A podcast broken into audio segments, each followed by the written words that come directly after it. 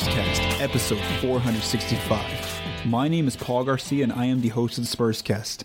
Joining me on episode 465 will be Tom Petrini of ProjectSpurs.com.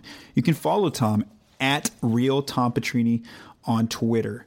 Tom and I are going to get into an assortment of topics uh, regarding the Spurs recently, um, from some players that were away from their training camp roster to one of their international prospects signing overseas. We're going to get into um, a little bit of discussion about their roster, how they've played so far through the preseason now that it's about to wrap up. We'll discuss the Kawhi Leonard injury uh, and how it'll affect the team, you know, as they've been playing without him uh, throughout this whole preseason and how they're going to kind of expect him to be back for the regular season, possibly. Um, Coach Popovich also had a good uh, quote on the three point line. Tom and I will get into a discussion about the Spurs' uptick in threes this season, what's projected to look like. And then, of course, um, we'll answer a, a, number of Spurscast questions that you all sent to us, the listeners, uh, through hashtag Spurscast on Twitter so for some some topics regarding Lamarcus's Aldridge play, Aldridge's play in preseason and how it's going to be affected once Kawhi Leonard returns, um, how Dejounte Murray's been playing and how and who would who would start if uh, T- Tony Parker returned, and then just a lot more of the the lineup flexibility that the Spurs have with um, there are types of, of different positions at, at, on the roster with the, you know Rudy Gay and Brandon Paul and all these other different players. Um, so Tom and I get into a, a, number of topics. Please enjoy this conversation with Tom Petrini. And now on the phone with me from Boston, Massachusetts. Actually, this is a Skype call, not the phone call.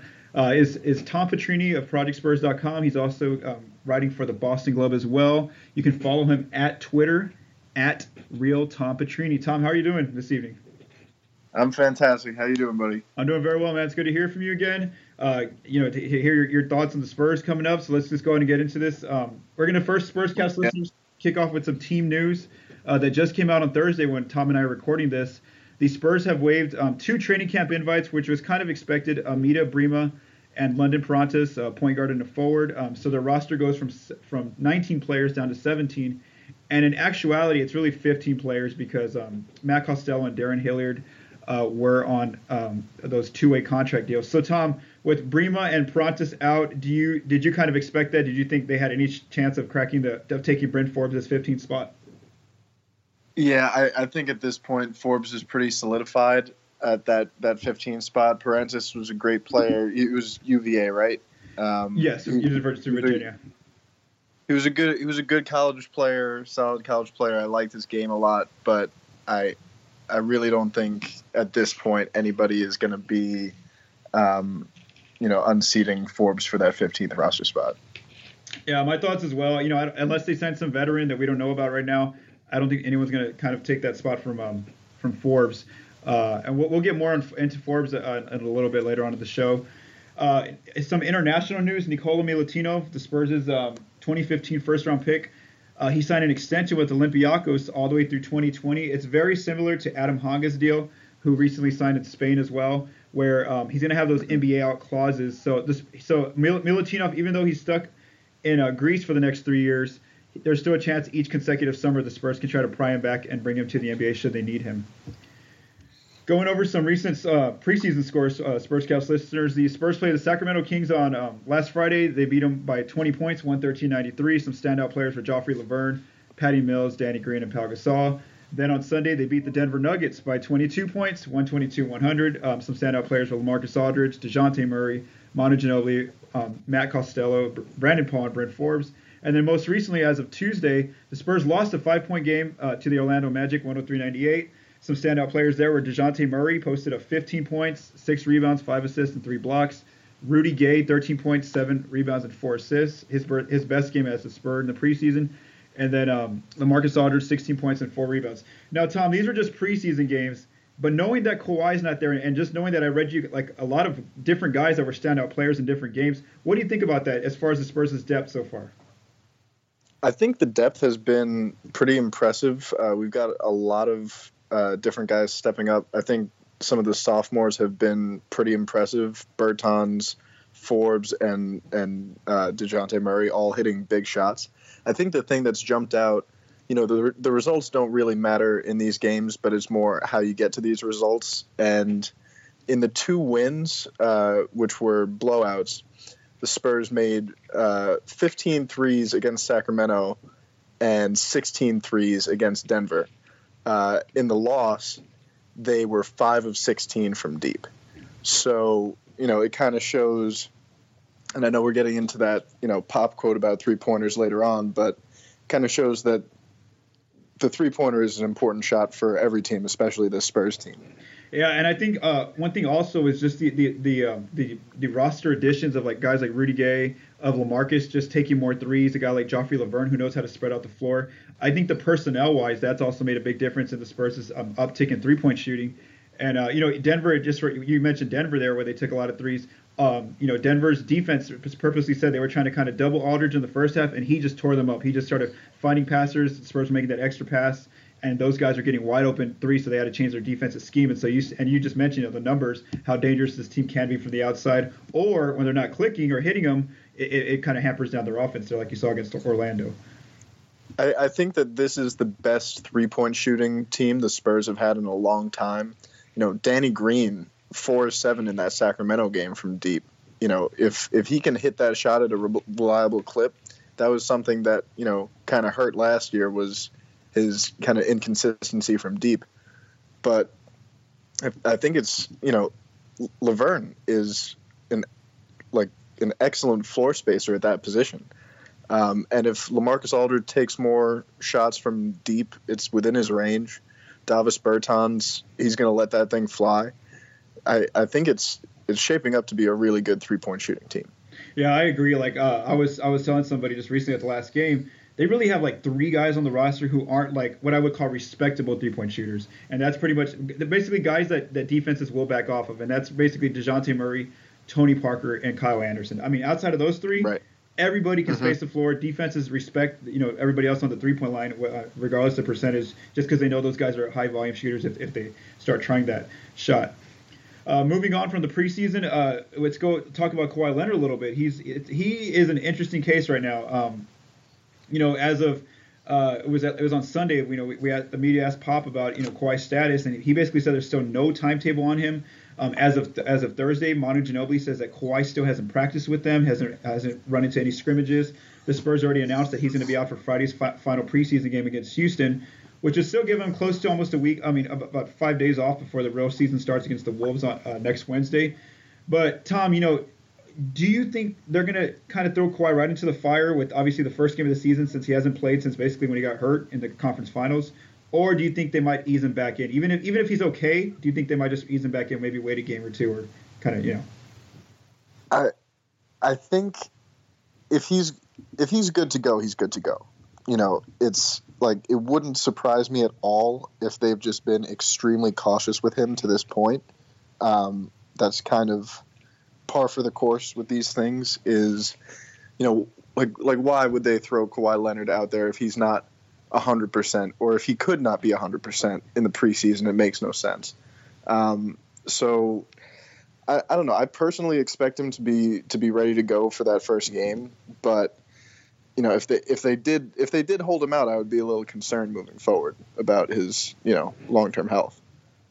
Yeah. What, what, are your thoughts? Yeah, I mean, I, I honestly, it, for me, it's just like they've kind of built this type of you know, Pop's been playing the guys every for the first three quarters the main core players, and they kind of got a good rhythm here. You know, they they know Lamarcus is the focal.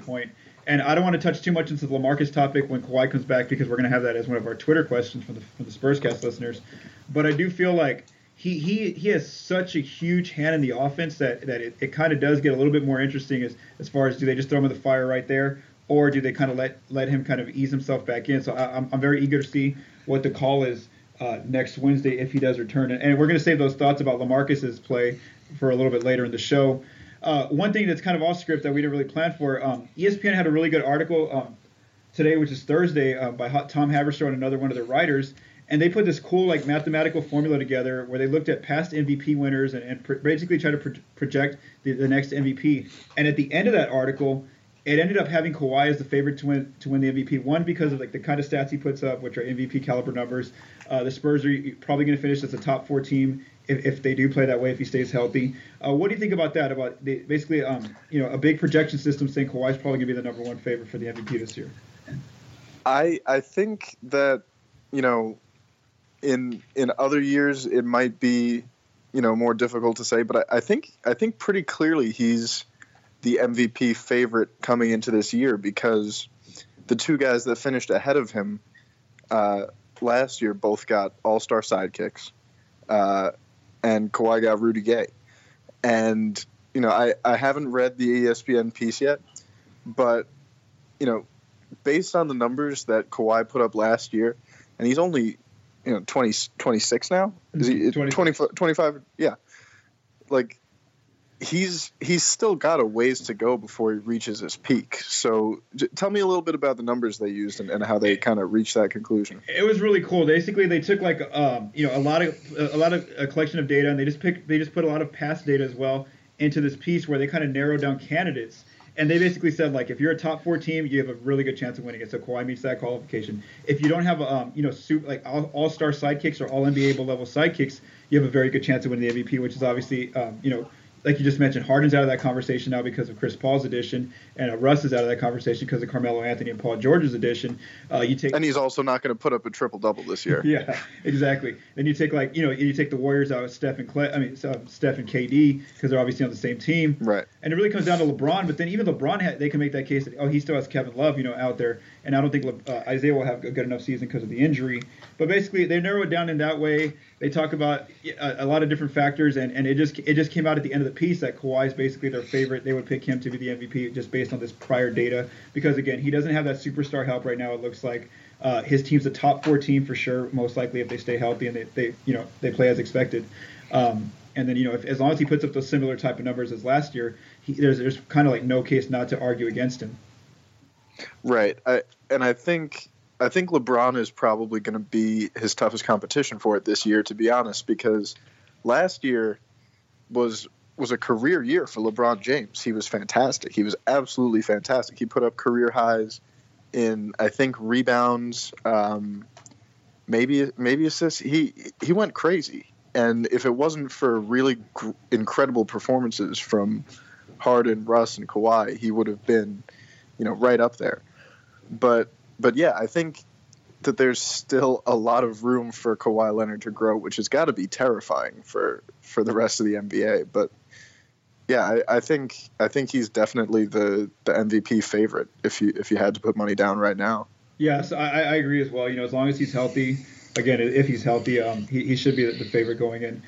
Uh, next up with the Spurs, we're going to move on to some of their versatility, as Tom and I were just were just talking about about the three point shooting. So this is a recent quote from Pop on Tuesday night uh, before they played the Magic. He says, uh, "Everything is about understanding. It's about the rules of the league and what you have to do to win. And these days, what's changed is that everybody can shoot threes, and so you have to be able to guard it. And a lot of big guys can't do that.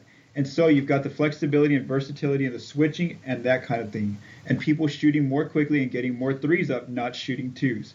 And statistically, it's correct. I hate it, but statistically, it's proven. It's something you have to deal with.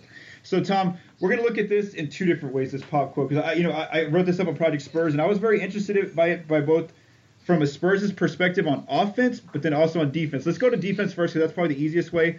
San Antonio was number one in guarding three last year, um, as far as like, keeping opponents' um, attempts down, both from the corners. Uh, I think they were they were like top ten, and then also um, from above the break threes. So defensively, do you think they still have that? You know, as long as everybody's healthy, they still have that wing and um, and those bigs that can kind of step out to three point line and play good defense on there out there. I think um, you know Bertans has been, I think, fantastic guarding pretty much all over, but especially contesting at that three point arc.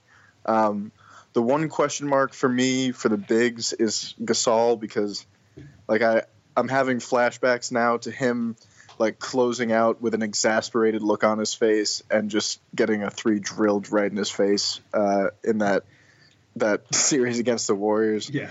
Uh, it, it, felt, it felt like that happened a lot. Um, and you know he's he's old and large and slow at this point. Um, so it's that that's kind of the one weak point for me. But I think the the rest of the personnel is pretty well equipped to to defend that three point line. And, and that was actually something I thought about. You know, when I was listening to Pop say that, like I'll, I'll read this quote just that one part. And so you have to be able to guard it, and a lot of big guys can't do that. That's what kind of made me think is like, Yeah. why did they give Gasol 48 million? You know, that was like the one part. Right. I know, I know. Obviously, against certain matchups, like you mentioned, the Warriors, the Rockets, you know, some of these three-point shooting teams, they're going to probably take him out, and he's not going to play a lot, of, a lot of minutes. But that's kind of where it goes back to why did you build your team still with that then big man? Well, I'm and I, I, think part of that is the flip side of that coin, which is that Pau Gasol has become one of the best three point shooting centers mm-hmm. in in the league. Really, um, you know his his percentage last year was off the charts, and he was doing it pretty much all in the flow of the offense on catch and shoot looks. Um, he got he got really really efficient at that. So while he probably gave up a lot of attempts, he was also standing in that corner drilling shots. That, that's actually a very good way to look at it. I'm going to start. That, that's actually pretty good right there. It's like basically the I'm going to look at that kind of. I'm going to keep an eye on that this season. Is the amount of threes he gives up on defense? Let's look at the ones he makes up for on offense, and that's a, that's a good mathematical formula to look yep. at as far as like a plus minus kind of system. Um, now looking at the Spurs on offense with this same quote, you know, Pop says got to get more threes up. I'm not shooting twos, and statistically it's correct. I hate it, but it's still it's, it's correct. Now the Spurs do have some mid-range guys. You know, they were uh, in, in, that piece about uh, Pop's quote. I wrote that they were third in points from the mid-range last year in the NBA, and obviously LaMarcus Aldridge is a mid-range shooter. Tony Parker. Kawhi Leonard are notable mid-range shooters, and then also, um, you know, right now he's he's our starting point guard. So Dejounte Murray goes more for the mid-range than he does the three-point shot. So do you think some of their players who are their, their top mid-range guys will change their game or kind of sacrifice some shots to either go layup or three?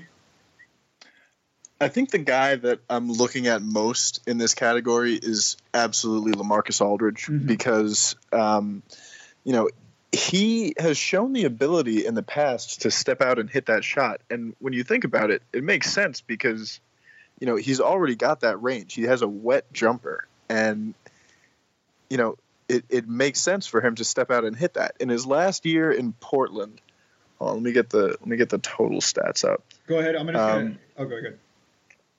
Yeah, he he was attempting just about one and a half threes per game uh, his last year in Portland, and then his first year with the Spurs, I think he shot 16 all year and missed all of them. Yeah, I remember that he had a um, percentage for the season in the playoffs he made. So I think. Yeah, so so I think he kind of took a step back in just attempting them. Um, but that year in Portland had been his highest career total, uh, and he kind of got back to it last year and shot at a pretty reasonable clip. I think if you take that 0 16 out, he's been around like in in his last year in Portland and the last year in San Antonio, it's like 39% from yeah. three. Eh, mm-hmm. And that's fantastic for yeah. especially for a guy his size. So I'm definitely watching how many threes he takes a game this year.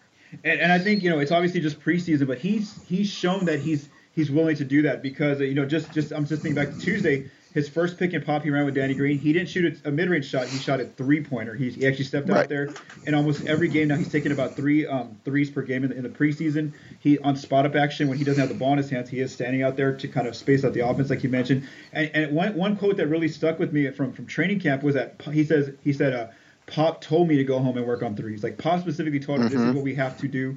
And I think you're right as well. I think that you know Parker's still going to shoot the mid range, still a shot. Uh, you know, Murray's still going to try to get to the rack more than shoot that mid range. It's more of a last right. attempt.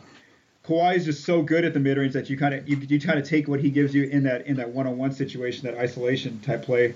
Uh, but yeah, I, th- I, think Aldridge is the guy to watch here with uh, the improvement in the three point shooting, and of course with the entire roster as well. And I think it's also important to watch the type of three point shots that these guys take. Um, you know, I've been I've been watching a lot of film on Davis Bertans, and it seemed like all but one or two of the threes that he hit last year were catch and shoot looks that he caught sometimes two or, or five feet behind that three point arc, and he just lined up and drilled it. Uh, and it's a lot of shots that come in the flow of the offense when guys that have the ability to, to step out and hit that shot step out and space the floor and make room for the other guys. Because when Lamarcus Aldridge is, you know, posting up at the elbow, there, there's no room for for Kawhi Leonard to you know do anything off the ball really because uh, on that side of the floor at least because there's you know too much going on. But if he steps out for that three, it gives a lot more room for for cutting action in the middle. Yeah, uh, I no, I totally agree. So let's uh, let keep, keep an eye on that last part of it. How you were talking about how Kawhi just think off the ball and Aldridge has it. Let's go into our Twitter questions.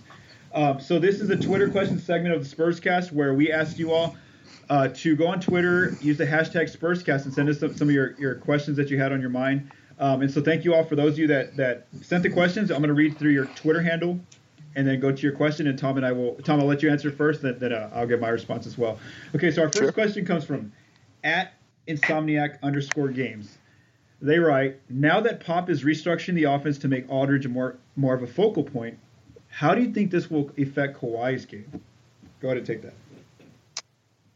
I honestly think that um, you know if they run, it, it depends entirely on how they change the system to to better use Aldridge. I think they should use more um, three four pick and rolls with him and Kawhi. I think that's kind of deadly, especially if Aldridge is hit stepping out and hitting that three, kind of giving every possible option to that defense.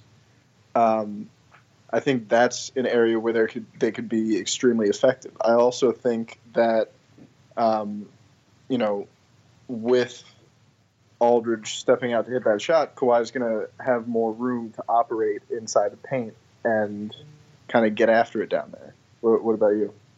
I, you know, that that's that's part of it as well. I think that they definitely need to do more more um, three four pick and rolls like you mentioned. And something that works that way too is that if the wing defender switches, you know, just switches, they could easily post Aldridge up, and, and you know, Kawhi can just give him the ball down at the post and you know space them out a little bit. Um, I, I, I do I do hear a lot from the players and the coaches. Um, that they want to make Aldridge basically happy in the beginning, kind of get him comfortable early in the game. So I think that Kawhi is going to kind of sacrifice a little bit as far as like getting Aldridge going that first quarter when in his first six minutes of the game, kind of getting him into a you know a nice little groove. That way he can take over from you know mid mid first quarter and then throughout the game and not worry about Aldridge. You know Aldridge already in a rhythm. Uh, and and off the ball, you're, you're seeing some. Uh, you know, I wrote a piece on Project Spurs how they're, they're like they're tinkering with the offense a little bit, X's and O's wise, uh, X's and O's wise, wise um, to get Aldridge more like pin down screens, get him get him more action where he has space to create both off the dribble, uh, both in the post up, and I think you know, and there's some weak side action going on now, and I think Kawhi's gonna you know definitely give him that space. And then you're right, you know, when Kawhi has those one-on-one opportunities or those isolations, he uh, Aldridge spacing out as long as he's standing on that three-point line, he, and he's a threat. It's gonna it's gonna make Kawhi's job a lot easier, and plus you know he's gonna get him some open spot up looks. So so I'm interested to see how this goes. You know, it, it's more it, for me. It feels like it's more on Kawhi. Like you know, he's got to kind of keep Lamarcus involved and not not go back to just you know it, I, I'm the only guy that can kind of score on this team kind of mentality. Cause that's what it looked like in the playoffs at times. I think what you said earlier with um, the idea of getting Aldridge going early, because Kawhi's going to get buckets. We know Yeah. that. Mhm. And when, whenever the team needs Kawhi to get buckets, he will go and do that. Um, but you know, Aldridge is a shooter, and it it certainly helps shooters like him to see that ball go through the net a couple times early. And so, if the Spurs can get him going early, and then he's just consistent and in his zone for the rest of the game, that they just need him to be a threat, really. And if they establish that threat early and get him in a groove, that's going to be the best way for him to be effective. The problem with that is if, you know, they feed him early and it's clang, clang, clang. Yeah, that's because they're just wasting possessions there, basically.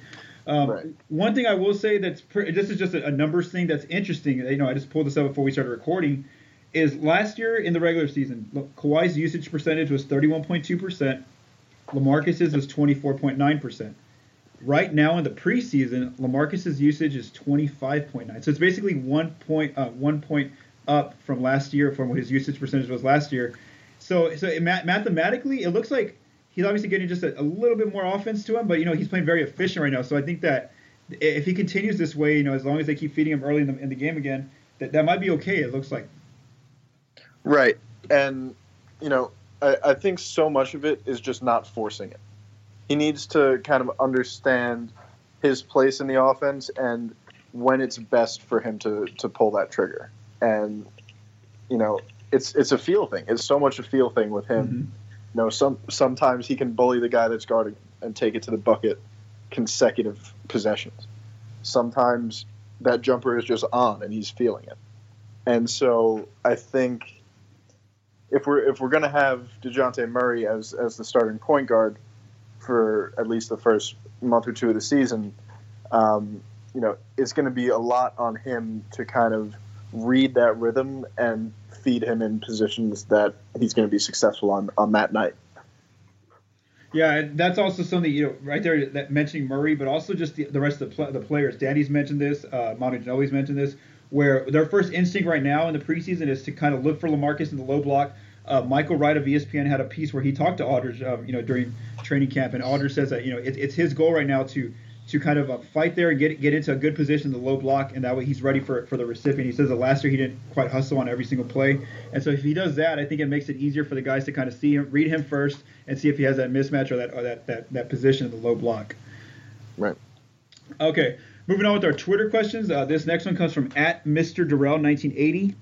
He asks, "Do you think the Spurs have the best bench in the NBA?" Now, before you answer this, Tom, let me just read you some some numbers. Um, last year, according to HoopStats.com, that's a, that's a website I like to use for some bench data. Uh, the Spurs had an efficiency recap difference of plus 11.8. So it's obviously like their offense minus their defense as a bench, and uh, that was number one in the NBA. So we can say statistically they were the best bench last year in the NBA. So do you think that they still have the Spurs, the best bench coming in?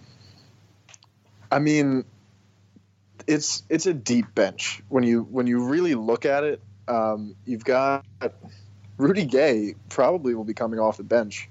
Uh, like, what do you what do you think the starting lineup is going to be oh, for game yeah. one? No, he, he's for game one. Whether Kawhi plays or not, I think it's Kawhi at the three and or Kyle Anderson at the three, and Rudy Gay's coming off the bench. Pop Pop's actually been experimenting with Patty, uh, Manu, Rudy Gay, Bertans, and Lauvergne all as like his uh, Bill Bill Schoening, the Spurs radio guy. He's calling them the global gang. So I mean, that's pretty. It looks like that's their Yeah, that- their, their back ten. That- their back that's five. the that's the bench unit. That's that's pretty ridiculous. That could be a starting five in a lot of cities in this in this league.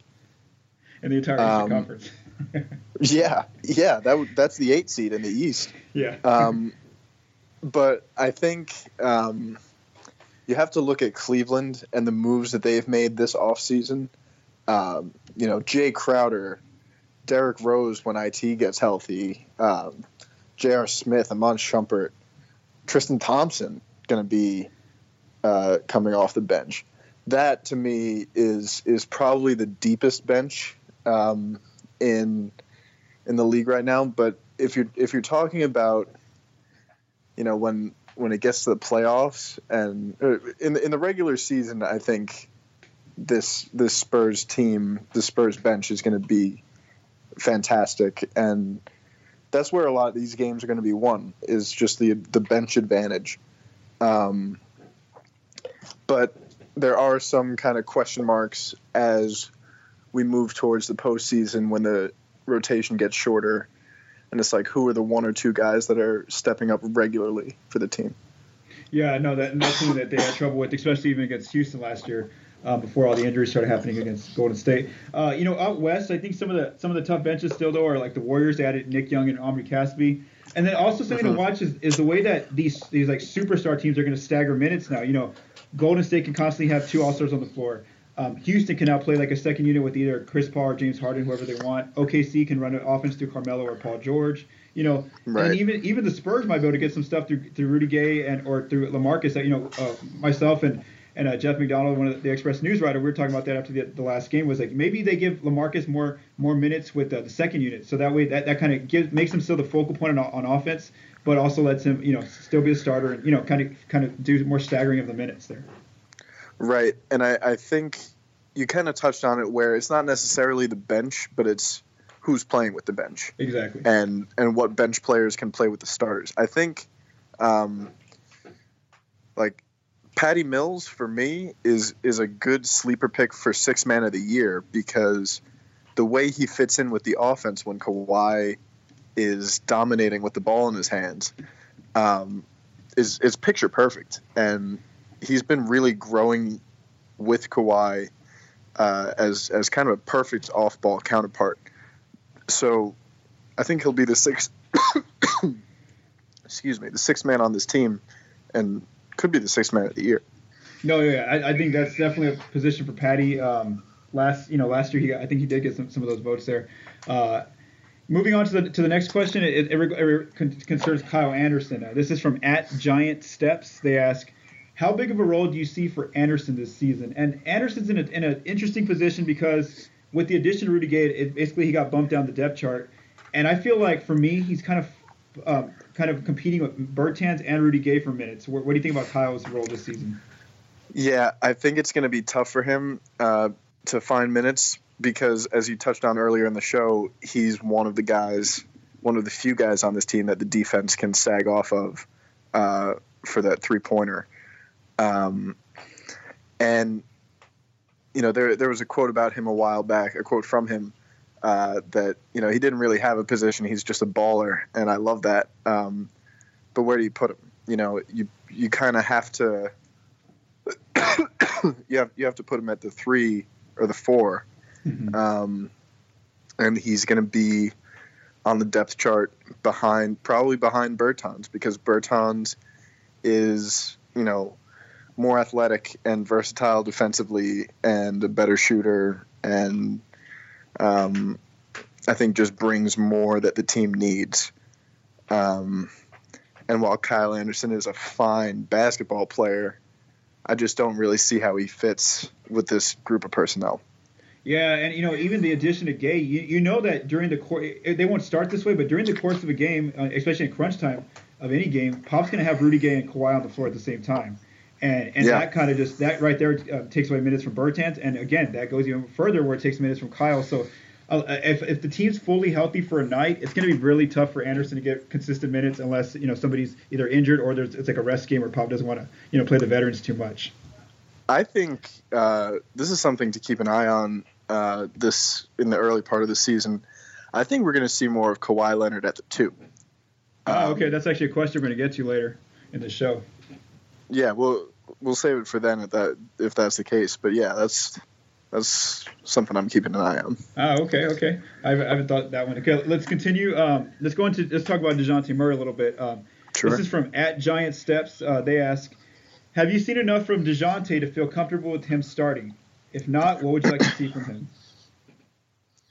So um, I've seen enough from him to be comfortable with him starting over Patty Mills. Um, and as great as Patty has been for this team, as consistent as he's been, um, the main thing for me is just defensively.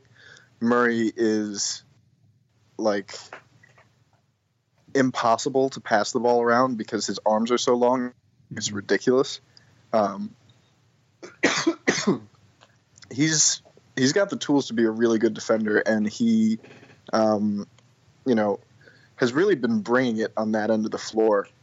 And I think because you know if he'll be in the starting lineup, that's going to be one of his main jobs. Is not you know create the offense because that's going to be Kawhi and Lamarcus, and he'll be facilitating that and getting his buckets along the way. But I think his focus is really going to be defensively. Um, and so for that reason, I'm um, confident in him uh, as a starter.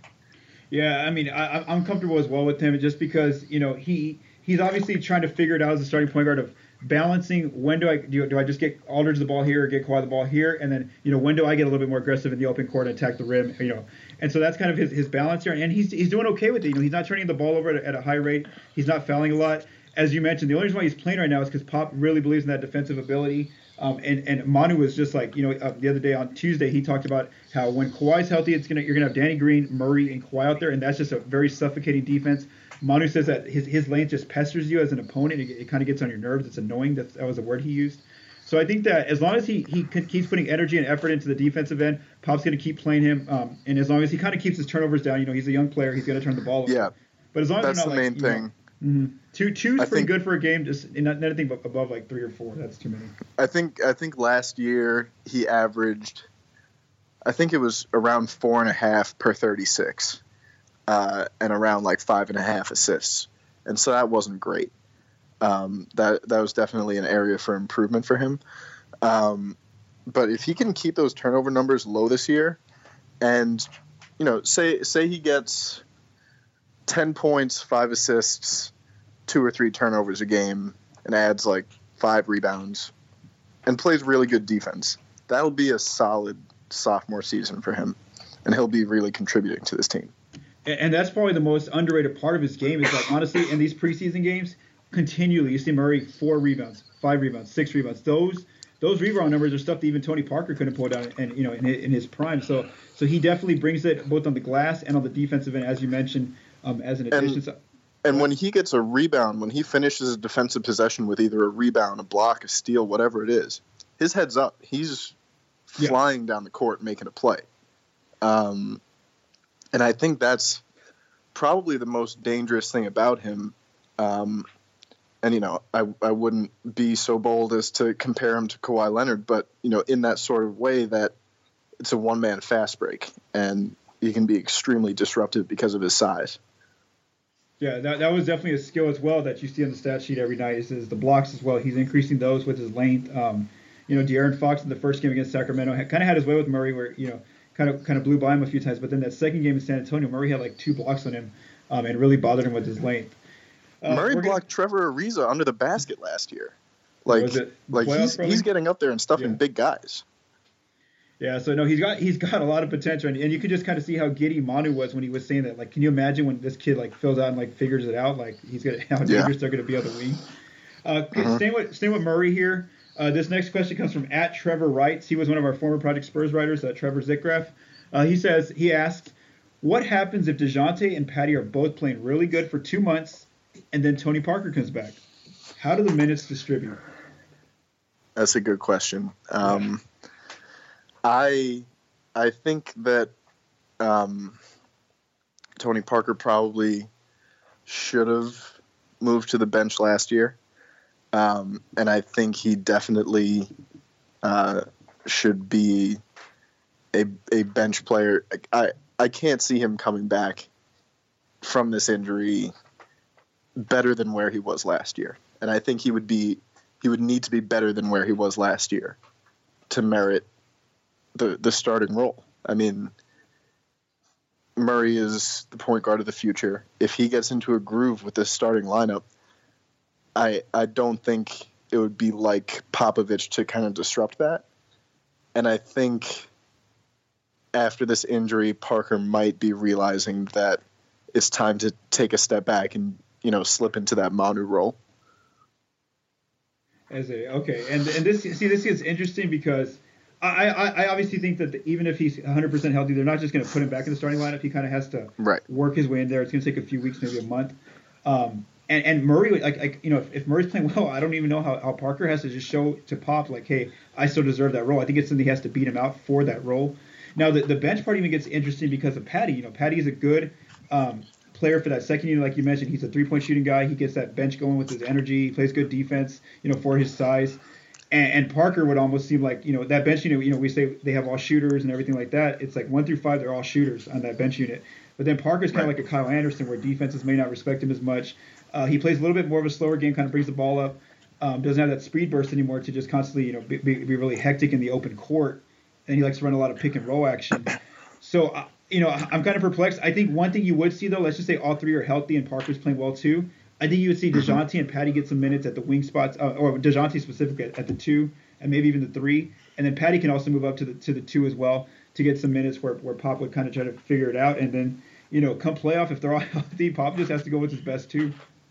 There there was a before Parker got hurt in the playoffs last year, um, the best two man combination that the Spurs put out there was Patty Mills and Tony Parker. They played really well together.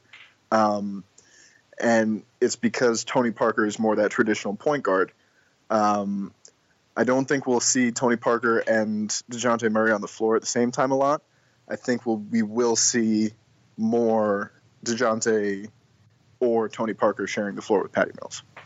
Yes, I, I see that definitely. Um, the, the next question is from at RX um, Pat 13. This is kind of we, we kind of just answered this question, but I'll just read it. It says, uh, if Murray plays a starter well, could there be a potential problem? Can you see Parker coming off the bench? You kind of said that you, you think that it's time for Tony to, Tony to transition to the bench, and and what I'm saying right now is I think that Tony has to show that he's playing better than Murray to, for Pop to give him back that starting job. I think that he needs to prove right. it now. We're at that point where he's gonna have to prove it. Uh, should should Murray be playing well? And I uh, think next, he'll have to prove it defensively, and I don't think he'll be able to do that. Yeah, yeah, especially Murray. Mm-hmm. Especially if Murray's, you know, a monster on defense as far as like, you know, really limiting people, being annoying, like Manu said. That that's hard for Parker to do that because he, he that's just something he can't do at this point of his career. Right. Um, next question is from at RX uh, Pat thirteen, same person. Uh, they ask, do you think the lineup of Kawhi at the two and Gay at the three is possible? So you were kind of you're going to mention this already. So go ahead and give me your uh, yeah your thoughts on Kawhi at the two. I think that might be a thing. All right. So check it out. Patty at uh, point guard. Mm-hmm. And then you've got Kawhi Leonard at two, Rudy Gay at three, Davis Bertans at the four, Lamarcus Aldridge at the five. How's that sound? Yeah, that sounds good. Yep. They can switch everything one through five. Um, I, I hadn't even been thinking about this question, and I, I thought for sure Bertans needs to be your guy at the four, or Kyle Anderson, and then uh, Aldridge the guy at the five. Pau can't play with that group. Right. Yeah, it's going to be too quick, um, and they're going to need to be able to switch everything. But yeah, I the the players that I would co- compare Kawhi to, especially offensively, um, you know, he's he's been playing closer to like a Kobe, um, like like a pure scoring shooting guard and one of the best. Um, I think, uh, you know, six seven his wingspan at the two. There's there's not that yeah that's that's pretty terrifying. Who's who's guarding him? Who's guarding that lineup? And, I, I, and- I honestly don't know. Yeah, and, and you know, I was just thinking about this just for the defensive impact. You could even slot in Danny Green at Patty's spot and just have Yeah, Kawhi, or, Ka- Kawhi or Gay bring it, be the focal points on offense as far as dribbling the ball up, kind of initiate the sets. You have Danny Green, Kawhi, Rudy Gay, Bertans or Kyle Anderson and Aldridge. That, that that's dangerous right there. You know, especially with two ball handlers in Kawhi and Gay, where where they can always run a pick and roll at any time. You can post up Aldridge, and all three of those guys shoot um, shoot the three. That that you know, so I think what we're seeing here is that the Spurs have a lot of different lineup possibilities, and, and now I am- Positionless basketball, baby. Yeah. Yep, and Pop's making that change, and you know that's that's going to be interesting to see if Kawhi and Gay are on the floor, and it's not that at the three four like everyone thinks. What if it is at the two three? And Yeah. you know we'll see. That that would be that would be basketball porn. I could already tell that would be basketball porn. Our, our last uh, Spurs Twitter question comes from at Spurs in the six. They ask, "Will the hashtag Summer of Bryn continue?" So back in uh, summer summer league, uh, Bryn Bryn a little hashtag going on on Twitter called hashtag Summer of Bryn because he was playing so well. He's scoring like 30 points a game in summer league, and now Yeah. in the preseason he just had 20 the other night. He dropped like like 14 the other day, just quickly like in two quarters. What do you think, um, Tom, about Bryn? You know, how, how much do you do you think he's still gonna have get any minutes, especially with everybody coming back now for the row season? That kid gets buckets, man. That's one like that's one thing that on a basketball team, if you if you can do that one thing, you'll you pretty much have a spot. And I I think I think he's going to make the most of the opportunities he gets this year. Um, last year, surprisingly, um, you know, among among the rookies, he actually shot the lowest uh, three point percentage. But that's Mhm. something that he's been, you know, kind of impro- it's, it's the trademark of his game. Um, and he's been improving that percentage. He's been shooting a great percentage in the in the preseason. I'm not sure what it is, but I, I think he's No, You know, he's lights out right now. it, it's above it's unsustainable is what it is um, but if he can come in and hit like 40% he's he's a great shot maker like in a way that not a lot of other guys on this team are like outside of Patty Mills or Kawhi Leonard I don't know if there's anybody that I trust more on like a pull up 3 than Bryn Forbes um so I, I think he's going to continue to perform well when given the opportunity. I just don't know how much opportunity he's going to get. And and I think the biggest thing this did for Pop's trust in him, you know, it, it's it, his minutes are only going to come when it's a blowout, when um, you know somebody somebody gets hurt or there's rest at the guard spots. But I think that what he showed Pop was that he can handle both the point and the two because he, he played both Yep. positions for Pop throughout the, the preseason. He's excelled in both of them. So he's obviously not going to be Patty or Dejounte or Parker for their spots. Well, maybe Parker when, when if he doesn't come back fully healthy here. But I think that you know in the, in the minutes he's going to get those opportunities, they're going to keep him. And even past that January 10th day when his contract becomes fully guaranteed, I think he'll stay on the roster past then. I think the only per- person that would take a roster spot from him would be like in the buyout market and come March. Uh, if there's like, a, like a- some notable veteran that, that Pop would really want on the team. Outside of that, I think Bryn's going to stick around for the season, and he- like you're, you're right, I think he will make the most of his opportunities when he does play. Um, Right. uh, just going through the what's up next for the Spurs' schedule. They they play uh, their final preseason game, which is the, the day that this Spurs cast is going up Friday at Houston, 7:30 um, Central Standard Time. For a lot of Spurs fans, I know they haven't been able to watch the games because they haven't been televised, but you can watch that one finally on TNT. It'll be on TNT.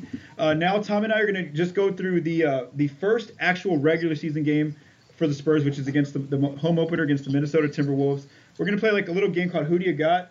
So what I'm going to do, um, Spurscast listeners, is I'm going to name off the, basically the, the core ten guys for each team expected to play uh, in this game next Wednesday, and Tom's just going to tell me, you know, who, who would you take at that, that position for, for right now. So here we go, Tom. Um, Dejounte Murray or Jeff Teague for your point guard? Uh, I would take Dejounte Murray at this point. Okay, that that's an interesting one because you know I feel like Jeff's a little bit more, especially just for the first game of the season, he's a little bit more of a complete player. He's uh, he's seasoned. He's yeah. he's more seasoned, um, and he'll he'll probably put up better numbers. But I I like the defense of Murray better. Okay. Um, I, will probably take Murray midway through the year, like once he's already got a few games yeah. in, that, in that matchup. Okay, next one is uh, at the two, Danny Green or Jimmy Butler? Yeah, I got to go Jimmy Buckets. Sorry, okay. Danny. All star. Uh, okay, we're the, the, the three's gonna be we're gonna do two options for the three. Let's say Kawhi's healthy. So Kawhi or Andrew Wiggins. Uh, obviously Kawhi. Yeah. okay, now let's say he's not healthy. Kyle Anderson or Andrew Wiggins. Obviously Andrew Wiggins. Yeah, that's some of these are pretty. Easy.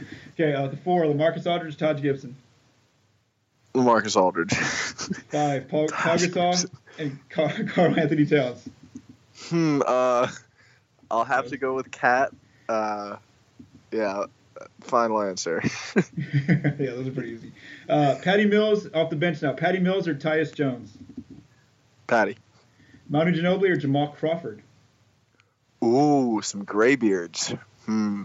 I I love Jamal Crawford, uh, but Manu is still out here doing things that no man that old should be able to do. Uh, so I'm gonna go Manu. Yeah, I think Manu still impacts the game in more ways than just scoring. He does assists, defense. Yep. There's a lot of things he does that Jamal doesn't do at this stage. Okay, um, the three backup: uh, Rudy Gay or Shabazz Muhammad. Yeah, that's Rudy Gay. Okay, uh, the four: Davis Bertans or Nemanja Bjelica. Oh man, can you, can you, tell me a little bit about the other guy's game, or, or is basically that... he's almost like Bertans. He's like a taller, slower Bertans. Shoots the three very well, spaces out the floor, can do a little bit of post ups, but not not totally not totally that great at it. Kind of a floor spacer, shooting big. Okay, I'll I'll, I'll probably go Bertans on that one. Okay, and last one, uh, Joffrey Lauvergne or Gorgui Dieng. Ooh, I I actually really like Gorgui Dieng's uh, athleticism and uh, you know the way he defends the rim. Um, Lauvergne's a really good player, but I would go with Dieng on that one. Okay. Um, now this is let's, let's go and go through just a, a, a opening game prediction. Um, let's say Kawhi Leonard does play. So who wins Spurs or Wolves opening night? Uh, where is it?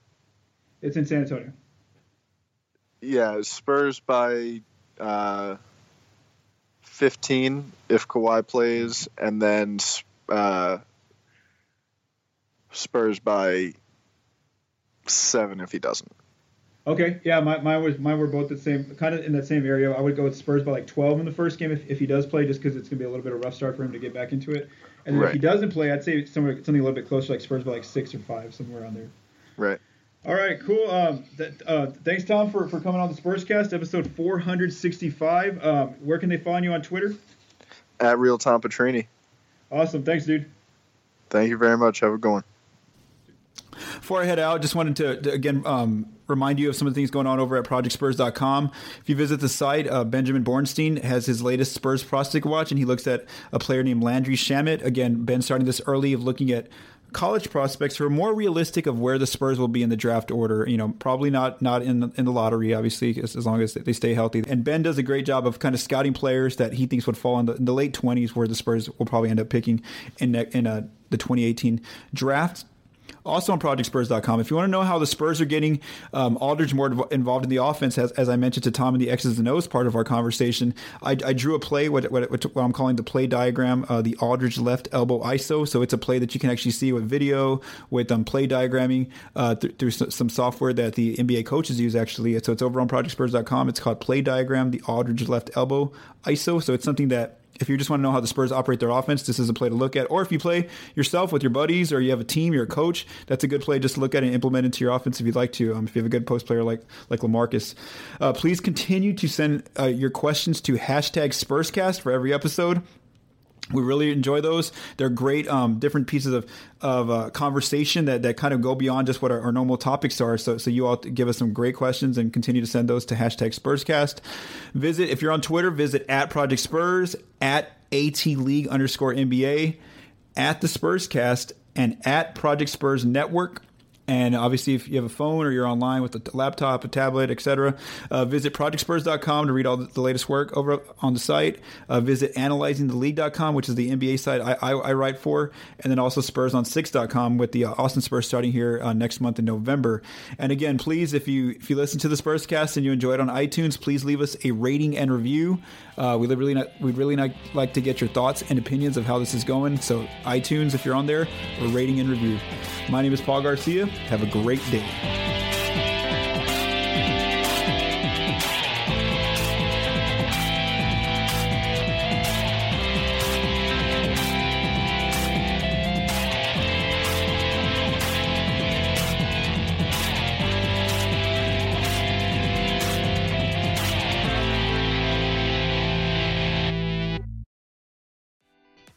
Special about Hero Bread's soft, fluffy, and delicious breads, buns, and tortillas? Hero Bread serves up 0 to 1 grams of net carbs, 5 to 11 grams of protein, and high fiber in every delicious serving. Made with natural ingredients, Hero Bread supports gut health, promotes weight management, and helps maintain blood sugar. Hero also drops other limited edition ultra low net carb goodies like rich flaky croissants and buttery brioche slider rolls. Head to hero.co to shop today.